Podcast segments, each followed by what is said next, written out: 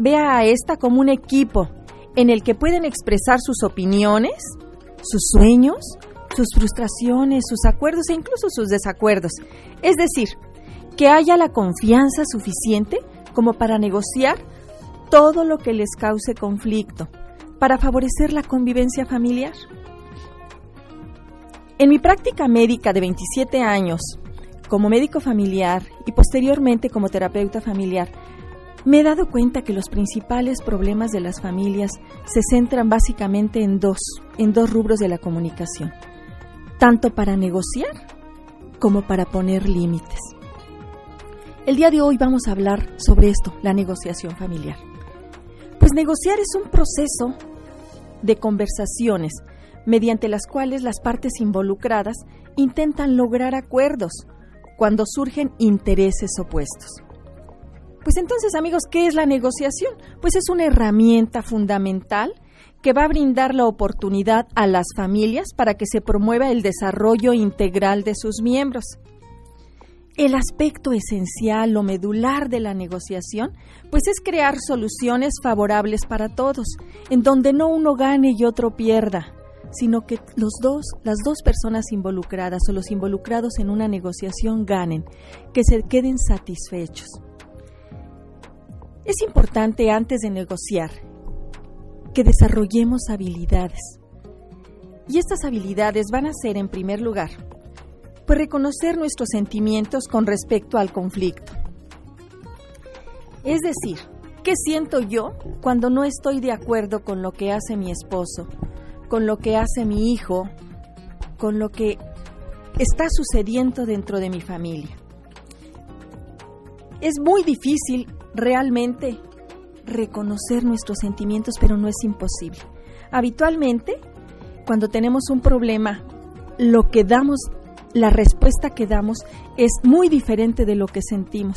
Cuando uno de nuestros hijos no llega a la hora que convenimos, nos llena de mucho miedo, de mucha angustia, pensando que nada le pase y sufriendo, pidiéndole a Dios.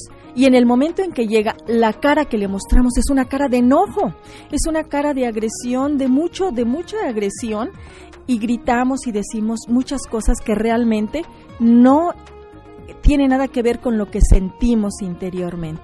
Entonces, qué importante es saber que lo que yo sentí fue mucho dolor, mucho, mucho miedo, y poder reconocerlo. Y posteriormente, ¿Qué otra habilidad para que yo pueda negociar nuevamente lo que me está, eh, eh, padeciendo? Pues saber cómo respondí con respecto al conflicto que tuve, con respecto a, esta diferencia que tuve con mi hijo o que tuve con mi esposo. ¿Cómo, ¿Cómo respondo a este conflicto? La tercera habilidad para negociar sería aprender a escuchar. Sí, qué difícil es que escuchemos por qué llegó mi hijo tarde, qué es lo que le sucedió a mi esposo, si es que no llegó, por ejemplo, a comer para algún compromiso que teníamos. Lo primero que hacemos es tener mucho dolor, después llegar y agredir y en tercer lugar, sin escuchar qué pasó, hablar y hablar y hablar. Entonces tenemos que aprender a desarrollar esa escucha bueno, ¿qué fue lo que sucedió? ¿Por qué llegas tan tarde? ¿Por qué no llegaste a la hora que, habíamos convenido? En el momento en que nosotros escuchamos al otro, el otro también viene lleno de angustia por no estar cumpliendo con, con el acuerdo que se tenía previamente. Y, y, llegan muy preocupados y en ocasiones también agresivos, porque usan también esto como un mecanismo de defensa. Entonces, cuando, cuando nosotros calmadamente esperamos escuchar, qué es lo que nos digan. ¿Qué pasó? ¿Por qué no llegó a la hora convenida? Como que bajamos el nivel de ansiedad de ambos. Pero no nada más escuchar, vamos a escuchar empáticamente, poniéndonos en los zapatos del otro. ¿Qué pasó? ¿Qué sucedió? ¿Cómo se sintió también? O sea, dándole lugar a esas emociones, a esos sentimientos que el otro también tiene. Entonces ponerme en tus zapatos cuando venías manejando rapidísimo, cuando no sé qué problema tuviste, pero no llegaste como yo lo combiné. Esto estoy poniéndolo como un ejemplo, porque también es muy frecuente que pase. Y por último, cuando ya estamos antes de negociar, pues tenemos que crear alternativas de solución al conflicto. No nada más reconocer que tenemos una, un desacuerdo y ahí quedarnos y decir, bueno, pues ahora qué vamos a hacer. No. Es importante que nosotros tengamos presente qué solución le vamos a dar a esto que nos está conflictuando. ¿Qué es lo que estás pasando contigo, conmigo? Y bueno, vamos a ver qué alternativas te doy, qué alternativas me das. Como ven ustedes, es importante este tema de la negociación, porque en muchas ocasiones el no aprender a escuchar, el engancharnos al, a la agresión, pues genera mucho mayor agresión.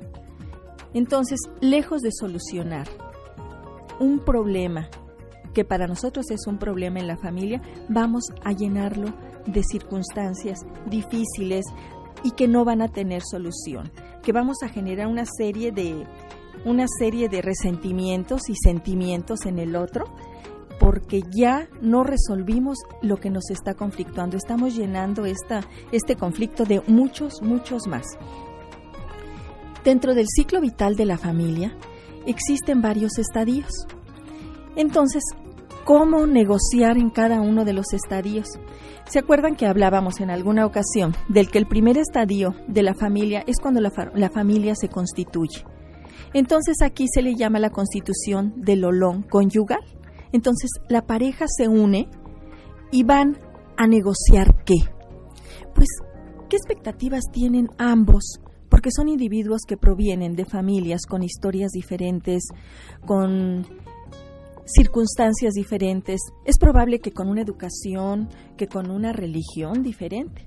Entonces, cada uno lleva sus expectativas, sus sueños, sus frustraciones en sí mismo. Y cuando se une, es muy importante decir qué espero yo de este matrimonio y cómo podemos negociarlo. Aquí se van a crear reglas mediante las cuales va a haber pautas de cooperación. O sea, ¿qué hago yo? ¿Quién soy yo dentro de esta relación de pareja? ¿Cómo podemos conciliar estas diferentes expectativas que tenemos, que pueden ser muy diferentes? Lo ideal sería que desde desde el noviazgo se empezara a platicar de esto. Bien amigos, vamos a un corte y regresamos a Salud Integral, Vida y Familia. Recuerden que estamos hablando de negociación familiar. Esperamos sus llamadas al 215-2236 y 215-2106. Vamos a un corte y regresamos.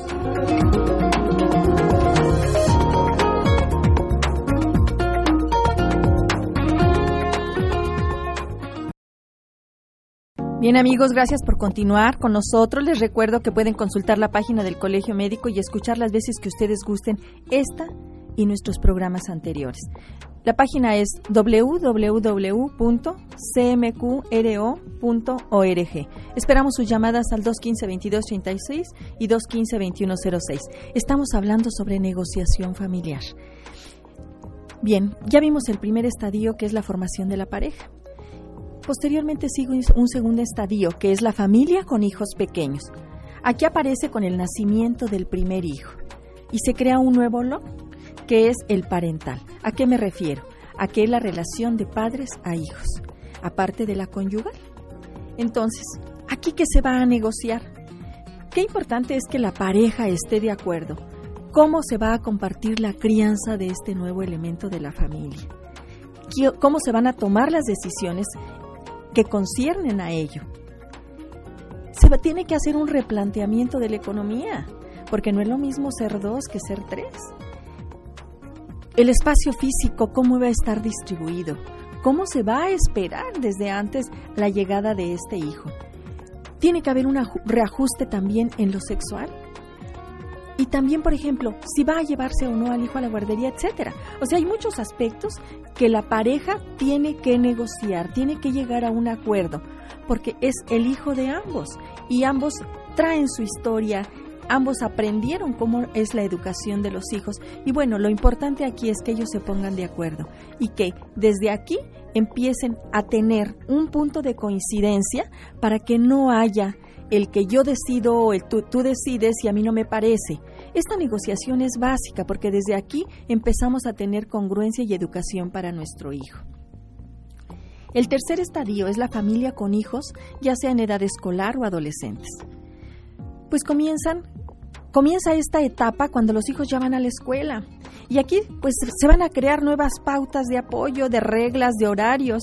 El crecimiento del niño entonces va a introducir nuevos elementos a este sistema familiar, sus compañeritos, sus amigos, sus maestros, que van a formar parte en sí de mucho de lo que el niño va a socializar y a sentir. Entonces, el niño negocia en base a las comparaciones que hace con sus amigos. Y si el niño ve cómo nosotros tomamos las decisiones, él se va a sentir importante y también va a pedir, va a querer negociar, pero es con base a, a cómo ve que lo hacen con sus amiguitos en la escuela. Cuando empieza la adolescencia, todo un reto, ¿eh? El grupo de pares cobra poder, es una cultura por sí misma entonces aquí acuérdense que la adolescencia es cuando el chico trata de ser el mismo, de ser alguien diferente a sus padres. Y tenemos muchos problemas con las salidas, quieren ir a la disco, quieren salir diario, quieren ir al cine, etcétera. Entonces aquí lo que se va a estar negociando, pues es autonomía y el control. Qué importante es que la pareja siga estando muy de acuerdo, porque el principal problema será que alguien otorga y alguien quita. Entonces, Deben estar muy de acuerdo los padres para poder negociar con su hijo, como un frente común, no de lucha, pero sí de acuerdo, donde los dos estén en una sola postura para no crear inseguridad, para no crear luchas entre los mismos, eh, entre los mismos padres. Pasaríamos al cuarto estadio, que es la familia con hijos adultos. Pues aquí ocurre cuando los hijos ya son adultos jóvenes, ya sea que estén estudiando una carrera, que salgan incluso de casa a estudiar fuera, que y aquí se van a crear ya un propio estilo de vida o cuando incluso estamos hablando de hijos que ya se van de la casa. Esto es ya también el llamado nido vacío, porque la familia entonces vuelve a ser de dos. Entonces, padres e hijos se van a relacionar aquí como adultos, pero aquí va a haber todavía oportunidad de negociar porque la vida sigue. Fíjense bien, se quedan esos padres, esos señores ya, que se unieron con todas las ilusiones, con todas las expectativas, con toda la energía, con toda la juventud, y, empezaron solos. Dos. Ahora se van los hijos y quedan dos. Pero ya con otra edad, con otra energía, con otras expectativas. Y en muchas ocasiones lo que sostiene a las familias son los hijos. Y qué lamentable porque si nos vamos al origen de esta familia fue el amor que unió a una pareja. Entonces, ¿qué está sucediendo? Que cuando los hijos se van, somos unos perfectos desconocidos porque no hemos, no hemos ido trabajando nuestra relación de pareja en cada una de las etapas que hemos estado viviendo. Entonces nos quedamos solos como unos desconocidos. Qué lamentable es ver esas luchas entre los adultos mayores, que no logran disfrutar esta etapa donde requieren el apoyo tan grande uno del otro, donde si Dios los bendijo con seguir vivos, con seguir acompañados, pues disfrutarlos de la mejor manera. Pero, ¿por qué no se logra la negociación en la pareja? Pues en general, como les comentaba, es por la lucha de poder. Considerar que uno es mejor que el otro. Esto se traduce en conductas que violentan a la pareja como el control, el chantaje, los celos, la, la manipulación, la culpa e incluso la restricción en las ideas y en los actos. Pues que esto no solo va a, va a lesionar a la relación, sino que va a atentar contra la seguridad emocional de ambos.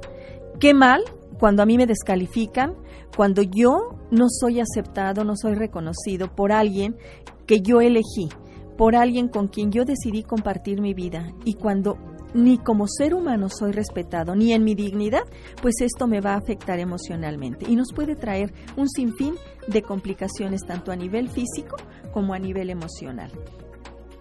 Entonces, dentro de esta pareja que no llega a una negociación por la lucha de poder, va a haber un desgaste importante porque los pleitos también desgastan. Ahí empleamos una energía que podríamos ocupar para disfrutarla, para trabajar, para, para vivir bien.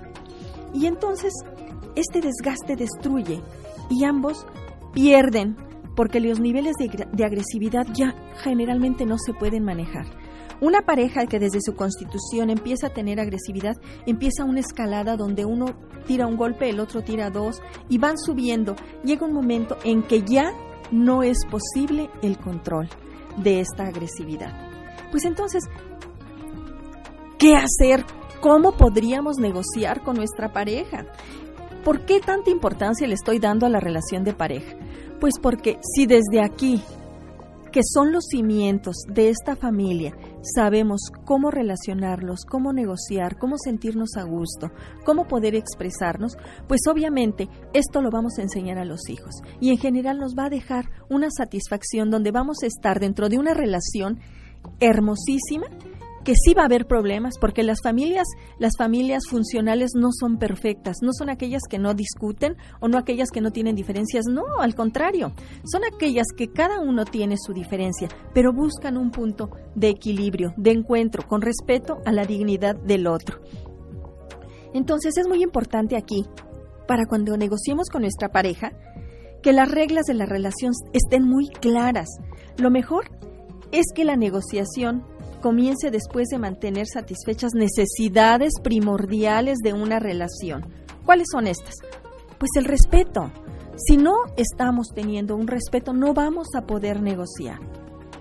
El amor. Si yo no amo a esta mujer, a este hombre con el que estoy, ¿cómo voy a ponerme eh, con esa escucha empática, con, ese, con esa amabilidad hacia el otro? La comunicación que aprendamos a respetar cada uno como es y que él no lo diga. Y si yo no lo sé, no soy adivino. Que me diga qué siente, qué piensa, qué desea. La tolerancia, porque no todos somos iguales. Recuérdense que somos individuos y como cada individuo somos únicos y no hay dos igual a nosotros. Entonces tenemos que aprender a tolerar al otro, aun con sus diferencias. La reciprocidad, y la confianza. Si yo no confío en con quien he compartido mi vida, con quien he elegido tener a mis hijos, con quien duermo día a día, con quien como, pues entonces, pues esto no va a poder ser posible que lleguemos a una negociación. Estos elementos van a permitir que estemos en equilibrio en esta relación de pareja, que nos permita enfrentar crisis, estas crisis que hay unas que son esperadas como, como las etapas, amigos. No es lo mismo una pareja que empezó junto y que de repente ya por la planeación o sin esperarlo tenemos un hijo, otro hijo. La pérdida del empleo, que es una no esperada, la muerte de un miembro de la familia, que es una crisis no esperada. Pero cuando estamos con esta apertura, con esta funcionalidad, vamos a poder resolver cada una de las crisis que se nos están presentando. Pues qué importante es que en la negociación de pareja se reconozca que cada uno tiene necesidades. No porque yo las tenga, el otro debe tenerlas. Por supuesto que no. Cada uno tiene necesidades y que la relación en sí tiene otras necesidades. Así que para llegar a un acuerdo es indispensable aceptar que el otro tiene un punto de vista diferente al mío. Pero, pero aquí lo importante es ver no qué piensas tú y qué pienso yo nada más, sino dónde sí podemos coincidir, dónde sí podemos llegar a un acuerdo. ¿Sí? Si nosotros aprendemos a resolver esto, entonces, para cuando negociemos con nuestros hijos, ¿cómo negociamos con nuestros hijos? Pues ellos van a aprender lo que ven para resolver sus problemas, tanto con nosotros, sus diferencias con nosotros, como para lo que se le presente en la vida. Es necesario recordar que la congruencia de los padres es básica para relacionarse con sus hijos. Yo no puedo decir, ¿sabes que no fumes? ¿Sabes que aquí en casa no se grita? Aquí en casa se respeta cuando yo fumo, cuando yo grito, cuando yo golpeo, cuando yo no respeto. Entonces, si yo quiero tener algo de parte de mi hijo, pues tengo que enseñarlo. Podemos hablar mil cosas, pero el ejemplo arrastra y no es posible que, podamos negociar cuando no hemos sabido enseñar. Acuérdense que como padres estructuramos la, la, función vital, la función básica, la responsabilidad que tenemos en la formación de nuestros hijos se está olvidando. Y ojalá y recordemos esto para ver cómo los enseñamos a negociar. También con nuestros hijos podemos negociar a través de un consejo familiar. Es esencial, amigos, encontrar un punto en nuestra agenda tan ocupada para reunirnos con nuestros con nuestros hijos y platicar sobre sus problemas, sobre sus intereses, sus preocupaciones y decirles que también son importantes, que no solo nuestros problemas, que no solo nuestro trabajo es importante. Como ven, este tema nos da para muchísimo, muchísimo más. Yo los invito a que reflexionen, a que incluso nos, escriban en la página del Colegio Médico, se las repito, www.cmqro.org y nos digan sus dudas. ¿Qué problemas están teniendo? ¿En dónde están atorados que no pueden negociar con su pareja o con sus hijos? Como cada viernes, amigos, pues no nos alcanza el tiempo. Hemos llegado al final de nuestro programa. Gracias por permitirnos entrar en sus hogares. Yo soy la doctora Irma Quintanilla González. Los espero Dios mediante la próxima semana. Nuestro tema insuficiencia vascular periférica, varices. Un tema muy interesante. Que disfruten de un excelente fin de semana en familia. Y les comparto este pensamiento de la Madre Teresa de Calcuta. Fíjense qué hermoso. La paz y la guerra empiezan en el hogar. Si de verdad queremos que haya paz en el mundo, empecemos a amarnos unos a otros en el seno de nuestras familias. Si queremos sembrar, alegría en derredor nuestro, es preciso que toda la familia viva feliz.